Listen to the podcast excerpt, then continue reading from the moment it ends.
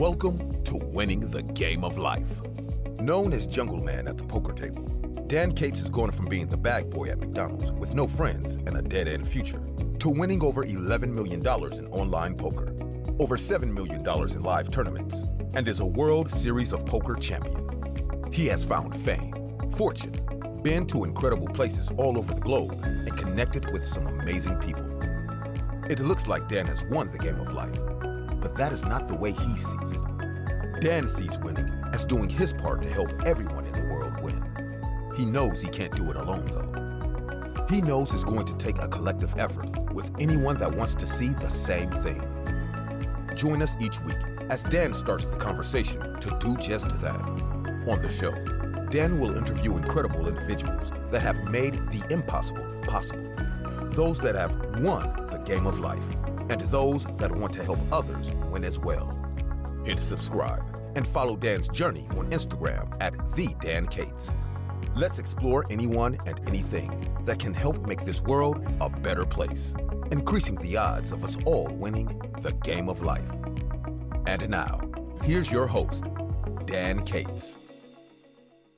All right, what's up, guys? This is Dan Cates, otherwise known as Jungleman, which you know me as. And today I've got the 2014 main event winner who was a pro for four years before we won and had an array of interests and an interesting uh, story in comparison to many poker players. I think he's kind of an outlier in the field. Martin Jacob- Jacobson, what's going on? Not much, man. Uh, I'm actually back in Sweden right now. Uh, I'm here for uh, some holiday after the World Series. So it's nice to be back in the summer. I haven't been here in a while uh, in the summertime. It's a very nice city. Yeah, I've heard Sweden's really nice. I eventually want to go.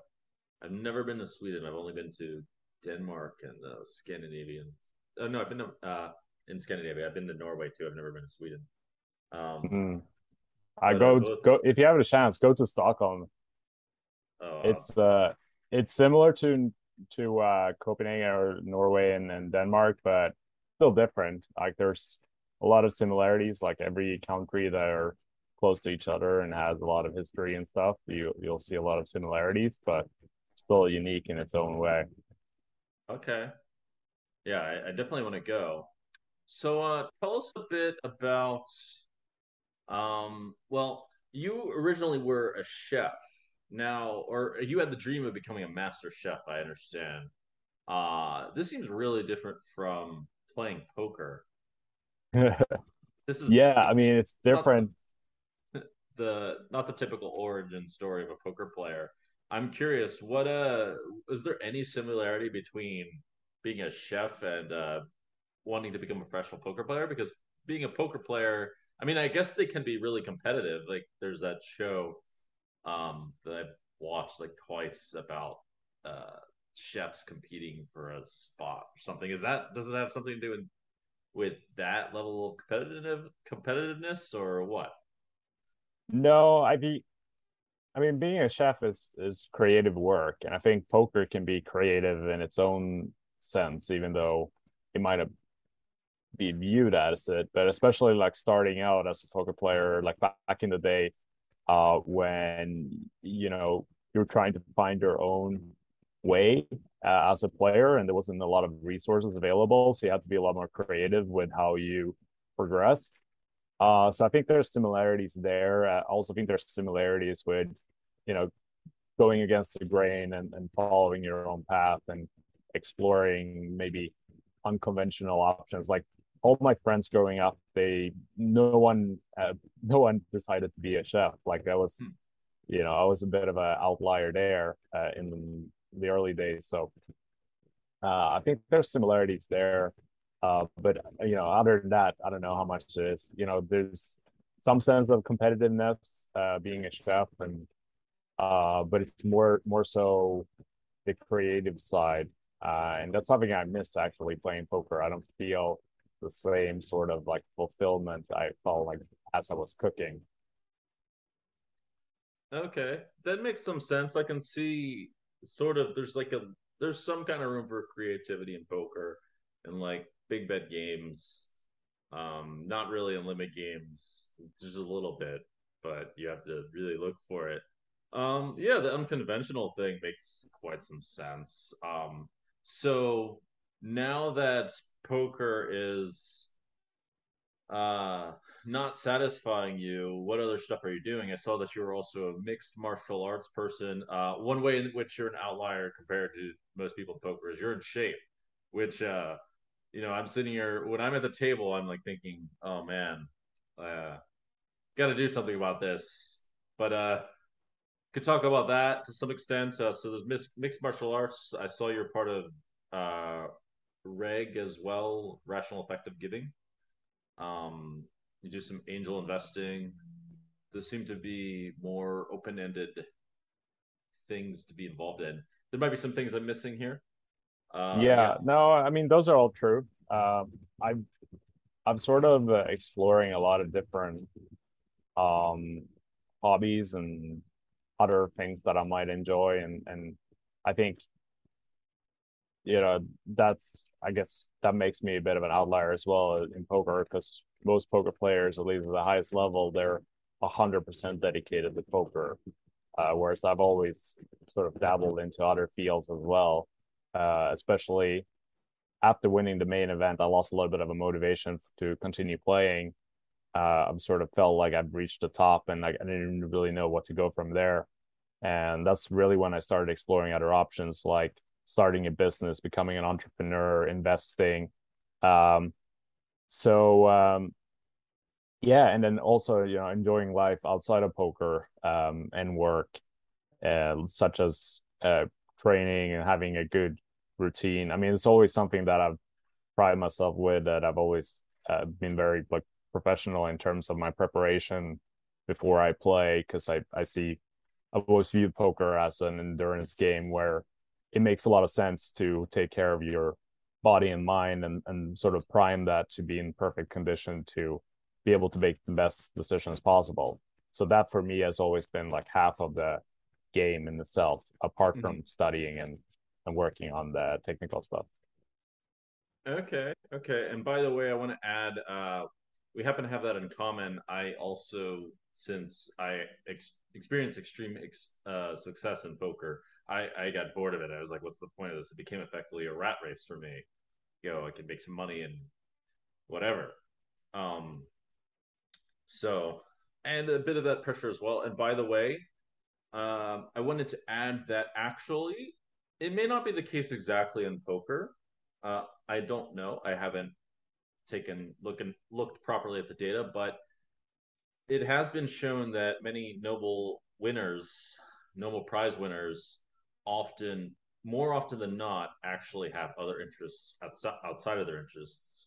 In fact, it benefited them in some kind of way, which uh, is a little bit mysterious because I don't really see how other things benefit. Um, leading into the mental preparation thing, I can absolutely see how that pre- benefits and how being in shape uh, would benefit in some to a certain extent. I think, especially for most people, it will benefit them and some kind of mental preparation it's probably a good idea. Most people are not doing that i think.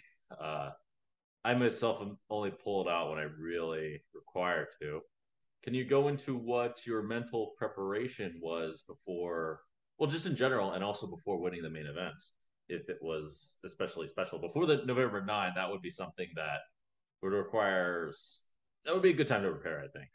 Yeah exactly. So I mean, I, t- I took that break. That was, you know, during the time where it November 9. So we made a final table in July, and then we got a three or four month break before. Uh, so I saw it as an excellent opportunity to, you know, put my best, put myself in the best position possible to to take it down. And so I I dedicated almost as much time to mental and physical preparation as I did to the game technical um, game plan uh, game planning for the final table. So I started. I well, I already I was already meditating before, but it was definitely something that I focused on a lot more. Um, sort of visualizing how the table, like how the final table was going to play out. Um, and uh, yeah, you know, of course, like made sure that I was in tip top shape to be able to play, uh, pull off a 16 hour session. Okay. Okay. Uh, is there anything like specific that you did in meditation? Was it just like typical meditation, like focusing on your breathing? Was there any gym involved? Was it like some kind of scene out of one of those movies where like the guy is preparing for a fight and he, he's running up the hill and he's like doing jumping jacks and was it something like that or what? no, so so what I did once I made a final table, uh, I thought it would be a good idea to ask all my closest friends what they would do in this spot because it's obviously something that people have thought about and it would be sort of easier for them to give me advice that way. Uh, so a lot of people came with a, some really good advice uh, a lot of my friends and we sort of worked together as a team uh, so they helped me come up with a, a lot of good uh, tips and strategies on how to prepare how they would prepare. Uh, so but what i did the most was uh, I did a lot of guided meditation, a lot of yoga, a lot of running, and um, yeah, focused a lot on on sleep, getting good night's sleep, uh, being able to like lower my adrenaline levels after playing the first day or, or the second day, uh, just stuff like that. Supplementation, uh, eating clean, making sure that my energy levels were uh, as good as they could be. Okay, well, congratulations uh, also for being. I I just can't see like many of the other guys doing that. Maybe they are, and I just don't know. I just have not really heard of that many people doing that kind of stuff beforehand. I imagine it adds like some kind of edge that people aren't really thinking about. Uh, for sure, like the lower your adrenaline levels, the less likely you'll be. Your mind will be dazed in some really frustrating situation. Um, the less likely you are to make a rash decision or to be patient. I can certainly see how these things would help. Uh, do you have routines before you generally play poker? Um, I believe I mentioned that you've been a professional. You were a professional for four years before you won the main event, also. So perhaps you had been doing this kind of uh, work on the side in addition to, uh, well, before the main event, or is, or is it just for this moment? No, uh, for sure. I, I, I started working. I'm sort of experimenting my whole career with how to reach uh, peak performance and, and being able to excel and do stuff that other people don't. Because uh, I've never, I never view myself as the most like game technical player and, and the most like gifted in that sense. So I always try to look for other edges to to give me uh something that I can excel in, and and this is something that I I found, and, and also that I personally enjoy. Uh, you know, so I've, I haven't just been doing it for poker. I'm doing it for because I do enjoy it. Like it's a big passion and hobby of mine, and and I care a lot about health and and being the best person I can be. Like aside from being a poker player. Uh, so it sort of came natural to me, but then yeah, like I said, once I made the final table, I I was focusing I had way more motivation to uh, sort of go extreme and uh, you know it was a lot easier to uh, to put in the work. Millions of dollars is a good incentive. Yeah that and you know becoming the world champion and realizing that this is most likely your only shot at it. Yeah well health and and uh what else? Mindfulness is nice but yeah it helps to have the millions of dollars on the side and uh I, th- I think we saw that uh, this year as well uh, with uh, with Espen winning. You know, I saw a lot of similarities in his approach, and and he could have said him he didn't have the break, uh, but luckily he was already prepared. I wonder if he's gonna watch this. oh, maybe I should have him on the show. Okay, I'll be interesting I have him on the show. I might have to uh, tell him he said that, or someone said it. Maybe it would be good yeah. to see his reaction. Yeah. No, but it's always nice, you know, you see someone like that that uh, cares a lot about their um, composure and and focusing on and you know lowering their adrenaline and you could see the difference in the heads up match in particular. You could see Adrian was very frustrated with how things were going and how slow Espen was playing, and he was just taking his time and not like letting anything affect him, and he was just you know, doing his thing, and then it worked out. I will say that when people are playing slow and uh, deliberate, I I can find it super frustrating. So I, I don't know if I advocate that or not. Um, I do advocate discipline, not my strong suit. Um, I guess, yeah, viewers discipline and playing using a little bit of tempo when you play. It's not a bad idea. Uh, certainly has a. It's going to frustrate your opponents. Why not? Um, I never really use that edge, but that actually does seem like an edge. It, I'm keeping an open mind here. It's just something that I don't I don't like to do. yeah, no, I agree with you. I, it frustrates me as well when people are like clearly wasting time. Uh, they're taking you know, 10 seconds to um, make up a pre-flop decision. But I think there's a time and a place, and if there's ever a time to do it, it, it would be the the World Series main event final table. You know, when you're playing for so much and such a unique spot. But you know, doing that day one or whatever, like it's it's kind of ridiculous. That's true. I guess there can be some situations where it can work. One thing you have to keep in mind is how enjoyable you are to play with. But in that situation, it doesn't matter. Uh, mm. Heads up at the at the final table. Yeah, maybe that would be one of the situations where I'm, I'm like getting ideas now. I'm thinking of how to apply it because I it would drive people. I guess in really competitive games, it's a good idea. I, yeah. I don't really get against VIPs specifically, so it'll piss them off too much. Oh, for sure. Yeah. So like I said, there's a time and a place. Uh, but if when you play a tournament, it's such a unique environment that you're probably only going to be in that spot versus that opponent once. Uh, so it doesn't really matter as much. But if you're playing a cash game, there's of course way more other considerations to keep in mind. Mm-hmm. Okay. Well, let's talk about some other things. Uh, what are what do you think some of the personality traits that have helped you with poker, and do they are there is there any crossover from them to martial arts or to being a, a chef? I know we talked about creativity a bit. Um, yeah, what are your thoughts on that? I think I'm more competitive than I would like to admit, and I probably realize. Uh, I've never like viewed myself as very competitive, but then every now and then I realize that I it's actually a trait of mine that uh, it's fairly strong compared to most other people. Maybe it's because I'm comparing myself to my peers, to other poker players.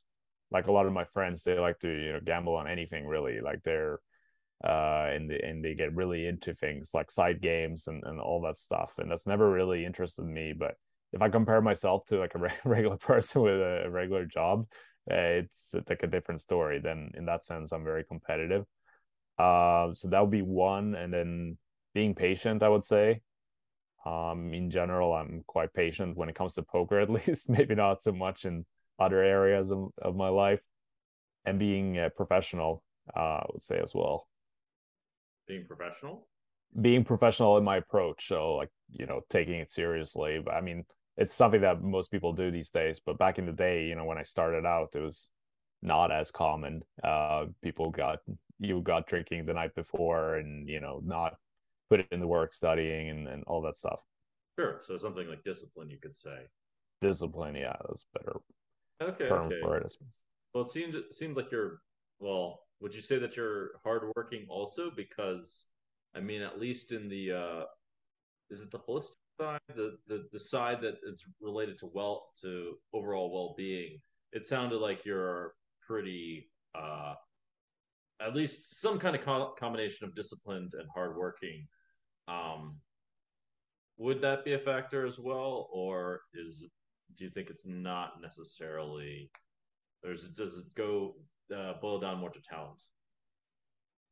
No, I think it's a mixture of everything. I think, yeah, for sure. I think I have talent for for the game and and for being a poker player. You know, being a poker player is so much more than just having talent for the actual game, like the game, uh, understanding the game theory behind it, and and being able to play.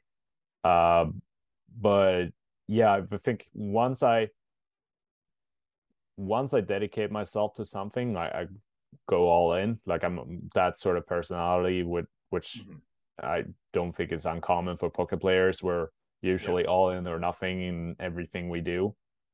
And uh, so I think that goes kind of hand in hand with being hardworking, uh, because you get very dedicated to to one task and you just become sort of obsessive about it and, and you spend a lot of time and, and energy and focus being able to solely focus on this one thing uh, which is poker sure Um, I found that to be true also. Uh, I was that way, so there's that. And there's actually a book called uh, The One Thing and how that leads to more progress on the whole. Um, the irony is, I haven't really applied that effectively to my life lately. But definitely for poker, definitely in general, uh, that's the fastest way to make progress is inundate yourself with with um, with exa- everything that you want to do. Um, yeah, I would say be for the people watching. Uh, definitely, competitiveness has seemed to be an overarching trait that every single person has that has reached the heights of poker.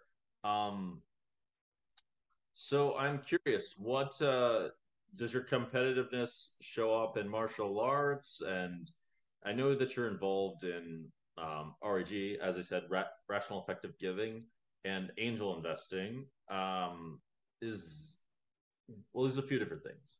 Does the competitive competitiveness apply in those areas as well, or are you doing these for other reasons? Are you as passionate about any of these things? Um, yeah, well, I think go ahead. Okay, also we start with mixed martial arts. Uh, it's uh, something I've been following for the past ten years or so. I would say mm-hmm. I only started actually practicing training martial arts maybe six or seven years ago. So I was following the sport before beforehand. Um, but I think what fascinated me the most about it and draw me to it, it was uh, problem solving, and it's you know very similar to poker, where uh, you have your strategy and your opponent's strategy, and then you're trying to figure out whose strategy is the best, and um, sort of a zero sum game in that sense as well, I suppose, where one person is always going to come out on top, and that fascinated me, and uh, yeah, kept me intrigued, and I wanted to learn more about it, and uh, I think it's uh, and especially considering the risks, uh, you know, the stakes that you're playing. Um, you you know you're playing with with your life basically, like when the when the cage locks, it's uh one yeah you know two people are competing for at the highest stakes. So that's super interesting to me, and and uh, also all the different techniques that you can learn. It's like an endless uh, learning spectrums of all the different uh, martial arts. So I started doing boxing about seven years ago. Uh, so that's sort of where I started, and um, yeah, I realized you know the progression was very steep at, at least in the beginning. Uh, so I progressed pretty quickly. So that was motivating as well. I never like took it as far as like um, taking on matches or something. Like the furthest I went was doing some sparring and, and uh, if classes. you've ever been in a cage fight. You're saying you're mentioning how when you get in the cage, you can't get out. yeah, yeah, exactly. Well, I mean, I had a friend who did that, so. uh, anyway, uh, so um,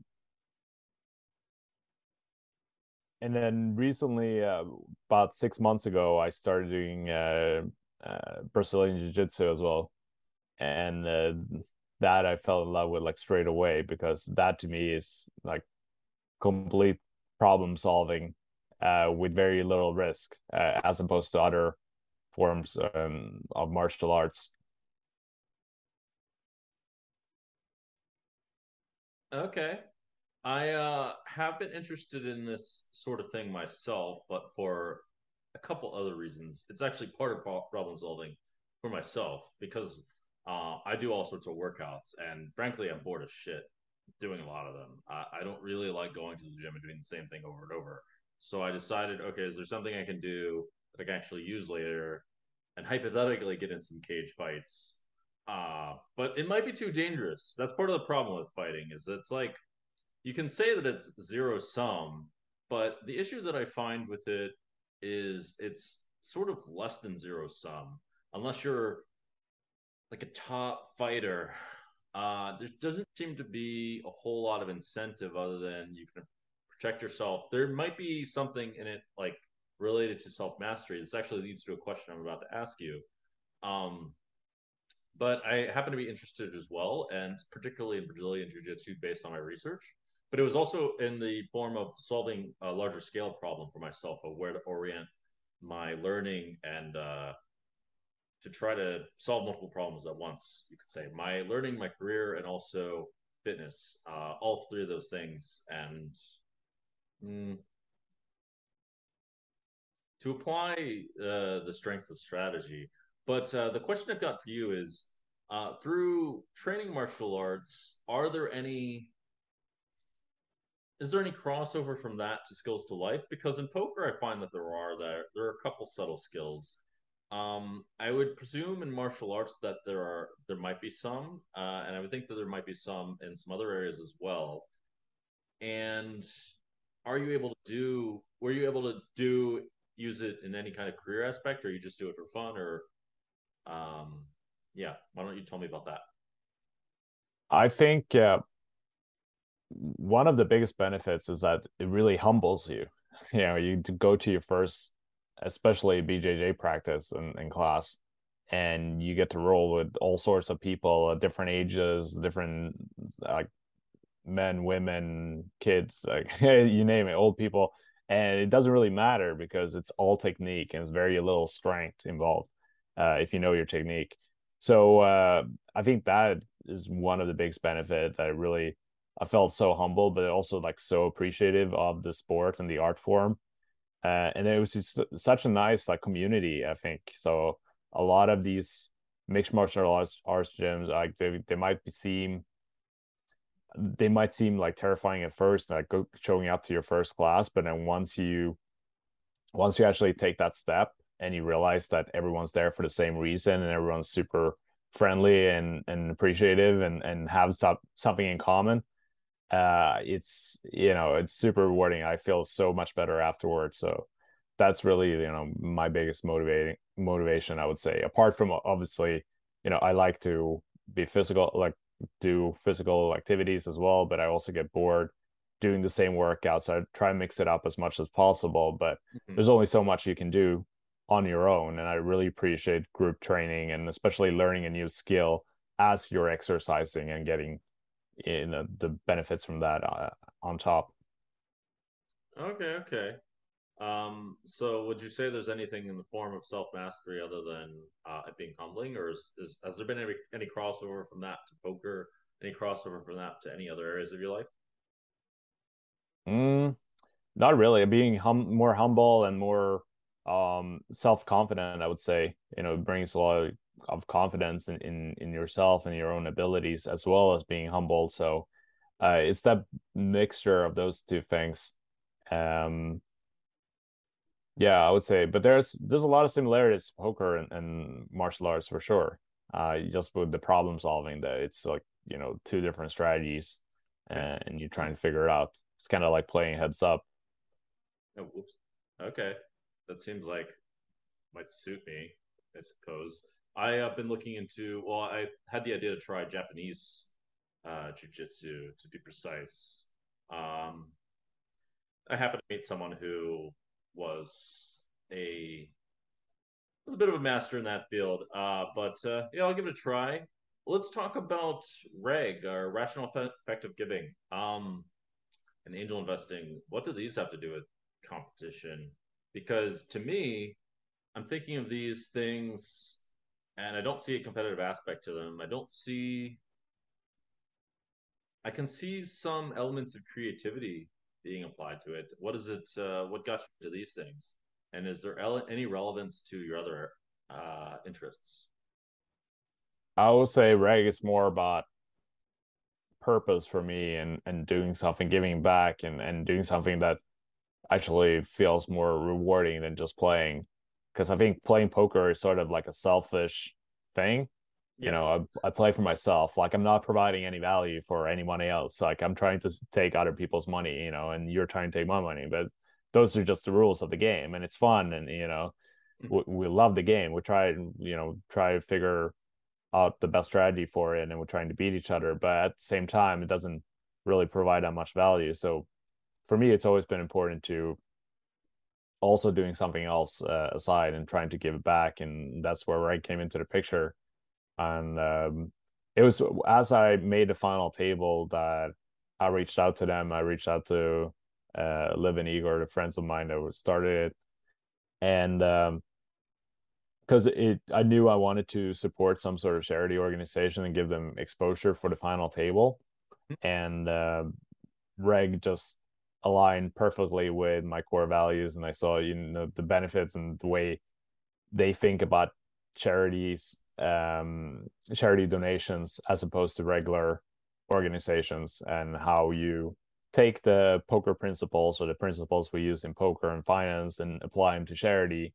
So you um, you distribute the funds with um, from a poker perspective rather than like giving with your heart and, and you know all the fees and all the like a lot of the donations just get eaten up by administration fees and and charities that aren't very effective meaning that not a lot of the oh, yeah. money is actually going to the right cause or being used in uh, the best effective way Oh yeah, there's lots of inefficiency. I um I actually don't agree with their model for for a certain reason, but they're close. Their their general idea is good. There's always better and better ways of doing things. And I want to uh, give you an idea actually about poker. In a way, poker doesn't have to be purely selfish. Um, this is where I got the. I mean, I had the idea myself to entertain because not all ways of giving value are like strictly monetary in terms of like what people need it's also in terms of entertainment. Uh, this is why I personally have thought to make the podcast, uh, and also this is a version of entertainment and um, you know giving value in the version of uh, curiosity and giving ideas and opening people's minds, that kind of thing. Uh, but also, uh, yeah, I mean, basically, entertaining is a way of making it more fun for everyone because it's uh, one obvious issue of tournaments these days is that people seem to lack people lack dimensionality and they're not making it that much fun. Um, so that might be something, an idea if, if you're interested to explore because creativity seems to be something that you're interested in. Uh, and I can see there's a similarity, at least for me. I also, by the way, did cooking over um, lockdown. I took quite a few cooking lessons, and I got really into uh, making these artistic dishes and things like that. Was that something that you did? Were you were you really uh, when you made dishes? Did they look like pieces of art, or was it or uh, were you experimenting with the ways to add different kinds of sauces, stuff like that? Oh yeah, for sure. I think you know cooking as a is a real art form, and uh, especially I have very high ambitions. Uh, as a cook, and I wanted to become a chef at a work at a Michelin star restaurant and work myself up. Uh, and that's kind of where my poker career started because I got a job opportunity in Barcelona at a three star Michelin restaurant, and then that job offer never materialized. And during that period of time, I was playing poker as a hobby. Will you be pursuing that dream now that you've achieved essentially total freedom? You can do whatever you want is that on your list of things to do? I mean, that way you get to pursue creativity and uh, seems like an inspiring goal, or have your goals changed? Yeah, I think they changed a little bit, to be honest. Uh, I think, you know, I got a taste of what cooking is really like, especially at a, a high level. It's very, very hard work, and you really have to to love it to uh, to be dedicated and to sustain that pressure because there's a, shit ton of stress, not just on your body, but also like, um, you know, physical and mental stress. Uh, so no, I don't think I'll be pursuing that career anymore, given that I'm now about 15 years uh, older than I was then. you know, when I was 20, I had a, you know, a little bit different uh, ambition. Um, but I'll always love cooking and I'll love to you know do it in a different way maybe not on the same level as i i wanted to do back then but um i've been dabbling into like starting businesses where uh, i would use my creativity and create food for people i think that would be very fulfilling um nutrition has like always been a, a big passion of mine hmm. and i like to dissect like everything i eat and, and try to optimize it for not just performance but for longevity and health maybe a business starting a business related to that or being part of some business you invest in, maybe that makes sense. Or using the knowledge that you know from cooking and nutrition uh, to be a part of like yeah uh, one of the um, to help you invest in the right kinds of companies that kind of thing. Maybe that would maybe that makes sense. I don't really know. I don't know a ton about nutrition. Um no that's a very about... hard it's a very difficult market to break into i think as a very if you have very little experience so i think i've dodged some bullets throughout my career where i've been close on like opening up a juice mm-hmm. bar and like to 2012 or, or something like that. Opening up a juice bar. A juice bar, like a fresh juice bar. You know when there was like oh, when oh, everyone juice. was juicing. Oh, really? Juice, you opened up a yeah. juice bar. okay. Was that? You opened up a juice bar. No, I, I was close to uh, oh. a couple times actually. Uh, and then I wanted to open up a healthy like fast food chain, and I had a bunch of different ideas, and I almost pursued them, but I mean, uh, now especially with COVID, I'm I'm really glad I didn't. And I have invested in like a couple businesses that are doing that sort of stuff. Um, but you know, most of them haven't worked out because it is a very tough industry, and it's sort of what I've gathered so far is that there's a few people or a few companies making, you know, have the complete market share, uh, and uh, it's very hard to break into that and get some sort of market share where it's actually worth uh, your time and, and effort that hmm. you put into it. Hmm. Okay. Yeah. All these big industries, you have to find some kind of niche. It's the exactly. It's pretty much what every single person says uh, when you're trying to create some kind of business or whatever. And there's no competing with these like massive conglomerates. It's not the right. It's not the way. Um, no, and there's only so many niches left to do. You know, you can know, yeah, sure, you can open a vegan place, but there's a million vegan places nowadays, and like it's changed a yeah, lot in the last ten years, I would say. So this was like, mind you, this was long before you know there was a a juice bar in every corner. So, um, but you know, I I would have had a lot of competition, and I probably wouldn't have been able to keep up. So. That's the cool thing about poker, actually, is that uh, kind of anyone can start winning. I think. Like, I don't think that to win at poker, if you find the right game, you have to be obsessed with it. If you're coming from some other industry, it's like kind of easy to break into. So that's one interesting thing about poker is like there's plenty of businessmen that don't really need a the people that are just successful at anything that don't really need to uh, be be obsessed with it to get into it. Would you agree with that? Um, yeah, I mean, in the short term, I would, but I mean, it all depends on your your game, your playing environment. If if you're better than the people you're playing against, if you're playing in a juicy private game where uh, you know everyone sucks, like yeah, you don't need to be very good at it. But if you're playing uh, like yourself, like if you're playing in Bobby's room, like you have to be one of the best to to have an edge and win long term. Well, yeah, yeah. Just I'm not talking up. about like competing in Bobby's. I'm talking about like beating your boys or oh, I see. beating yeah, your yeah, business yeah, associates or whatever it is. Okay. Uh, yeah. Yeah. I, I mean, in that, yeah, it's unique in that way, which, um, and it's unique every... that any anyone can win short term, right? Anyone can show up to one game and have a win winning session. Well, yeah, but anyone can also just win against their friends. Uh, like, I guess that that's sort of a different. That's a longer version of uh winning in the short term. It's not super long term. It's not okay. We're to go and play the toughest games in the world. It's we're going to we're just to figure out how to beat people in my local vicinity, kind of thing. It's much easier to beat one or, a few people where you don't you're not forced to compete against the entire world. Um, whereas if you were to enter the nutrition market, you can't really make a business out of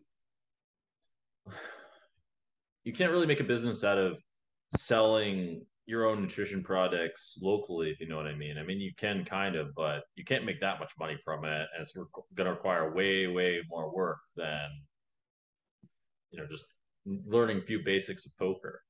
Would you yeah. agree with that?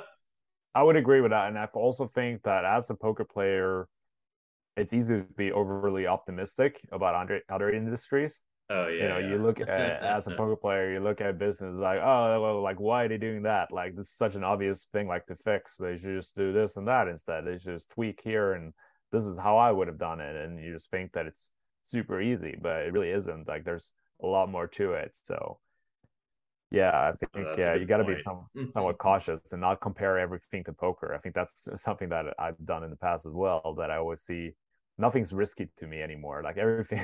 that's why I've invested in a bunch of businesses that failed because I've I read their decks and I was like, oh, this doesn't seem that risky compared to you know playing these uh ten thousand dollar tournaments and Yeah, that's I how made that mistake. the risk factor there.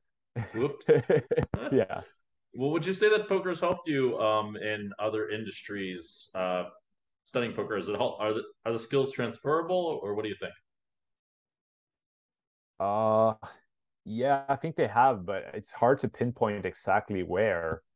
Uh, you know, if I were to quit poker today, like where where would I go? Like where can my skill set um transition into and fit into society and, and the normal like workforce?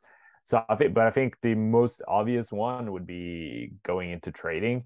Uh, I have a lot of friends who've transitioned into trading and they've actually been sort of headhunted for big uh, trading firms because there's this one skill that's very hard to teach that poker players are sort of natural at and that's you know being okay and taking risk like we see value in ev and we just max it and we don't think twice about it especially if we're playing on somebody else's money Mhm. uh, it's such a no-brainer for us whereas other people this is like from what i've heard um people have has long degrees and, and are very accomplished like elsewhere in, in in finance or whatnot they really struggle to pull the trigger even if because they just see the risk factor and they don't they're just too uncomfortable to to maximize the opportunity I think you kind of answered the the. I was asking a bit of a uh, bigger question, in are the traits transferable, generally speaking? But you kind of answered that actually.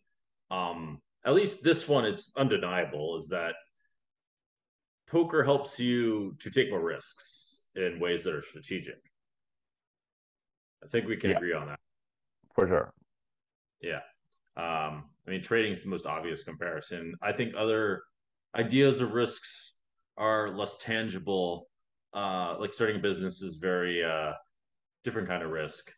But uh, yeah, I think it's not so easy to see this the clear parallels and how poker can help in those areas. That's what I'm personally trying to explore is is there crossover? But I think there is. It's just not that obvious.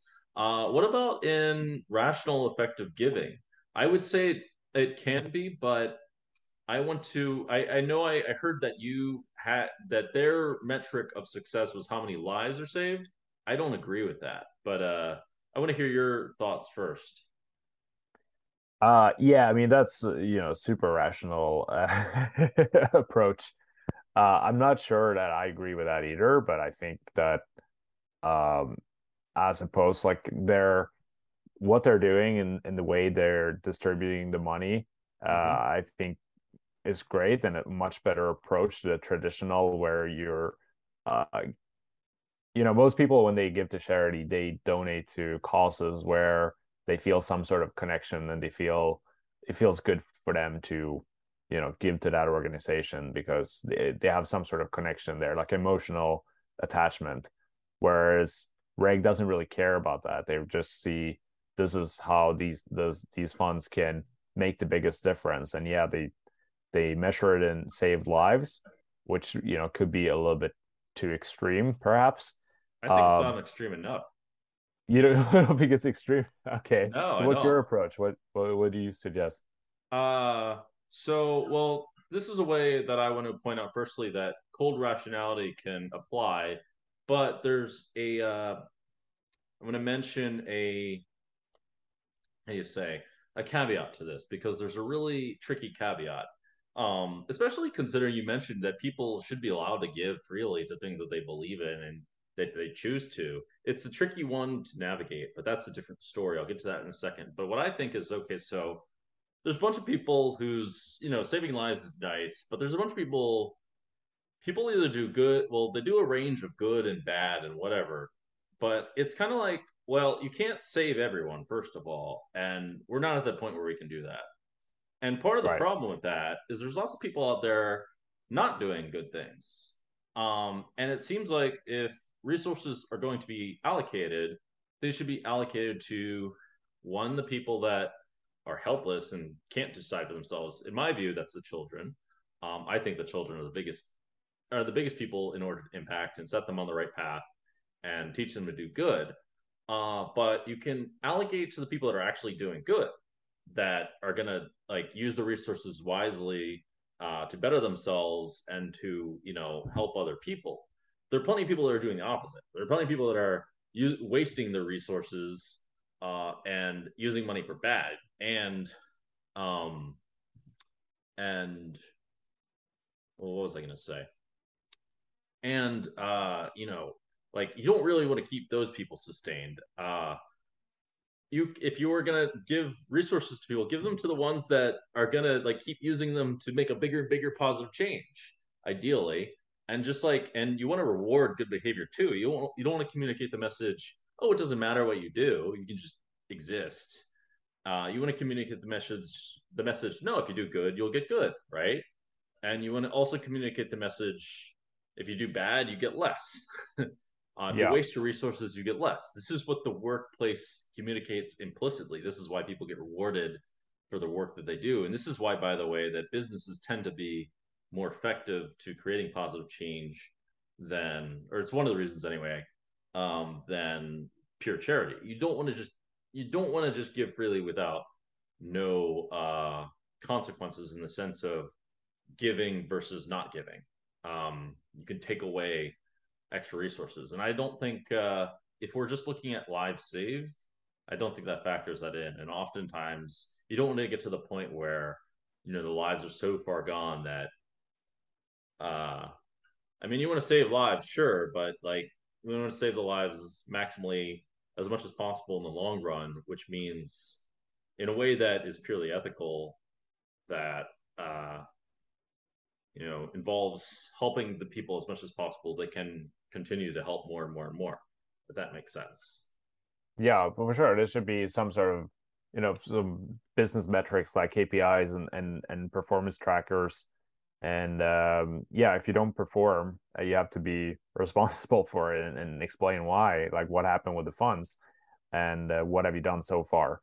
And if someone's doing well, they they should be allocated more resources than others. I think that makes perfect sense. I also like what you said about focusing on the children because I think that's for sure a very neglected uh, category. And the children are, of course, the future. I think that's one of the biggest problem with society that we're just focusing on the symptoms so much. We're not focusing on um, preventive preventing natural disasters and, and things that are inevitable in the future, but like pretty forthcoming. Like we can see, we know that they're coming. We know that these things are going to happen, but we don't care about it until they actually happen.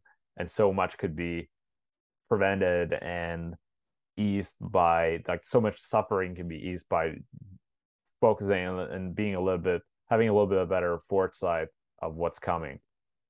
oh yeah um 100% the absolute root in my view is the children. This is why i'm, I'm personally shifting my focus there. I'm attempting to use the strategy skills from poker in this domain. Um that's what i personally believe. Uh yeah. Uh, to take it by- to to take it one step further, I think it's crazy that we there's no such thing as parenting school. Like anyone can become a parent. Anyone can be responsible to raising a, a child for 18 years, and you don't need to do anything. Like that's crazy to me. I wonder, uh, there's probably some kinds of things. You'd be surprised at how many different kinds of people and organizations there really are once you really dig into some of these. Uh, really dig. I, I've just found, I've been continually surprised at how many things there are. Uh, that one I don't specifically know, but that would be, if it doesn't exist, that would be a good idea. If it doesn't exist, they don't, and even if it does exist, it's still not a bad idea for a business just because it's not doesn't exist so much that clearly the the space is saturated. Um, but there's all kinds of resources out for uh, parents to learn learn how to raise their children. There's some data on this, by the way. Uh, okay. In fact, it, it's been shown that what matters the most is not so much the neighborhood, but actually pockets of neighborhood that children are raised in, particularly role models. If they have a good role model, then they'll uh, lead to be better people, as it turns out. Like that was one of the biggest factors. Um, being in rich neighborhoods actually did matter quite a bit. Uh, spoiler, sorry, I guess. Um, yeah, but for a bunch of different reasons. Yeah, but I think it's for the factors that are correlated. Anyway, so what's um what's on your plate next? Uh, what are you? Are you just like? Are you going to be doing much poker in the future? Are you just looking at it as like a way to make money? Uh, what uh, are you? Yeah, what's what are your plans? Uh, so right now I'm doing a lot of coaching. Uh, so I've started a poker course uh, during the pandemic when I got sick of just playing online poker.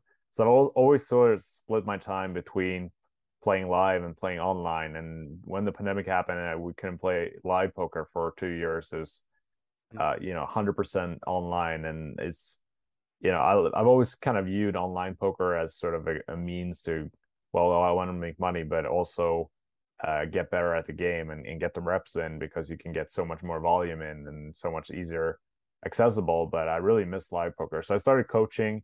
Uh, which is something that I really enjoyed as well. Uh, you know, giving that having that social relationship and being able to teach what I've learned uh, or what I know and um, follow other people's journeys as they're getting better and achieving their goals. I got a lot of satisfaction from that. Uh, so I'm going to continue doing that, and then uh, I'm also um, um, accepted a position at a blockchain gaming company uh, that are uh, supposed to launch. They're they're doing they're working on their MVP right now. Should launch by the end of the year. Uh, but in the future, they're going to develop a poker department, which I'm going to help uh, project manager pro- project uh, manage. And so I'm super excited for that. It's called Gamble, uh, and it's going to be have a lot of benefits to the traditional betting industry. Okay, uh, so you have uh, been involved in even a couple more things than I knew about. Yeah, yeah, excited for the future. Um, but at, at the same time, I'm going to continue playing poker um, for you know as long as I enjoy it, and as long as I find it competitive and and uh, I get you know enjoy playing and and um, find it challenging. And I don't think that is ever going to change. Well, I'm sure, uh, sure, could find some uh, people to. I'm to say something like, sure, you can find the right challenges and somewhere in it. Uh, maybe you'll find some private games or something I play in. Uh, it wouldn't surprise me. Um, okay, I've got a couple more questions. So, uh, I want to ask what led you to deciding to coach? Well, well, it was during the pandemic, and uh, I just got fed up with playing online poker. Mm-hmm. And uh, a friend of mine reached out to me, and he was doing uh, a Zoom course uh, with a couple of his students, and he asked if I wanted to join him uh, for a chat, and uh, and I said yes, uh, and we developed this program uh, where we were teaching um, through Zoom uh, during the pandemic, and it was super fun and really rewarding because we got that inter- interaction interaction going and um, being able to teach like what you know and you realize how much you actually know because it's something that you just take for granted that you don't feel like you feel like you don't know anything you know like you just show up and play and uh, you haven't actually learned much throughout the years. But then once you you, you realize that there's levels to this and and as a new player, they really appreciated like getting that knowledge and that information. And uh, yeah, it was just really rewarding and and really fun. And, and then I started doing coaching on um, one-on-ones uh, on my own, and then eventually I created this uh, online course, which is a micro course of focusing on short, uh, 15 minute sessions breaking down poker concepts, uh, mm-hmm. so you can kind of use them to a wide variety rather than the traditional like 60 minute instructional videos where you're breaking mm-hmm. down um you know one hand in PioSOLVER or whatnot. It sounds like an outlet for your creativity also as you're applying your creativity to uh finding new ways to teach people or ways to teach people that are more digestible perhaps. Yeah yeah i had a lot of fun creating that and uh, it's been a fun journey if you want to uh, you can leave a link to uh, one of those videos. Um, i'm happy to uh, put it up on the podcast so that people can take a look for themselves. I myself was a little bit curious to see what you do a little bit differently because i have not heard of 15 minute coaching videos and what you're doing seems to be teaching principles rather than okay we're going to look at this hand and and look at the specifics of this hand. I myself can't can barely talk about uh, a poker a specific poker hand for very long. It's usually too too small picture um yeah. to be inspiring for me. And uh and yeah uh, one last thing is why um was it i guess the blockchain thing with serendipity is that something that you're really interested in as well? Is is crypto something that's a big interest? Or are you in it for the money? What's the story with that well I mean, no, I judge mean, if you're in for the money. No no no. I honestly i've never been that into crypto uh, as much as my friends. Many of my friends they jumped ship a poker uh, when you know crypto started becoming big in in 2016 2017 uh, and I was always like kind of slow to that transition, and I was like following a little bit what they were doing and what was going on in the world, and I invested a little bit on my own, but I never really got that into it. I started reading up on the technology, and I, I never really got it to be honest until like recently. But uh, and I still I don't claim to get it like the whole picture, but I understand it a lot better, like the technology and the use cases for it now. Uh, but it's more uh, so the opportunity of, well, for one, being part of a startup but also the opportunity to create a poker room that has a lot of benefits as opposed to the current uh, poker rooms out there now. So you'll be able to play poker on the blockchain. I mean, that's the that's the concept. It hasn't oh. been built yet, so it's you know, in, we're planning on launching the poker platform in uh, early or yeah, we're gonna start working on it in 2014, uh, 2024 so uh, it's uh, you know a couple years away but uh, yeah to be able to modify and create a poker room as i would have designed it maybe it's you know my optimism of being able to simplify everything but uh, i think that creative process i'm i'm really excited about and being able to work with the developers and help them uh, create a poker room that's much better than what's offered today. Okay.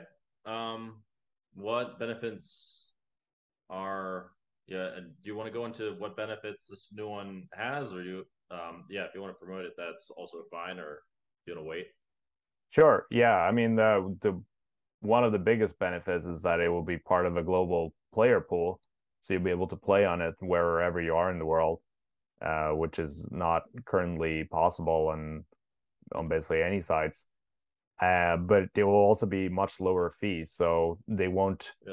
the rake will be a lot much lower than the traditional uh, because they'll burn all the profits. So there's a different um, coin model. So the the the profits will be burned, and so they're not making money from the rake uh, per se. They're making money because you're buying into the the coin. You're investing in the coin to play and that's the same model as it has for the other um, platforms, the the sports book and the casino and all that stuff.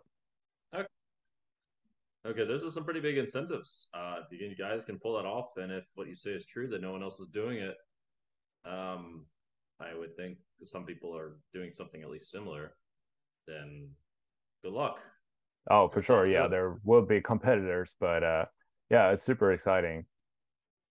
Well, we're uh any anything else you'd like to talk about before we go? Uh no, not at the top of my head. I think we've okay. touched on a, a, lot of things. Okay. Uh, if there's anything else you'd like to promote, uh, let me know as well. I'm happy to provide some links. And uh, otherwise, uh, thanks for being on the podcast and sharing your insight. Thanks, man. I appreciate it. Thank you for listening to this episode of Winning the Game of Life. Tune in next week for another great episode. Of course, hit subscribe and follow Dan on Instagram at the Dan Cates.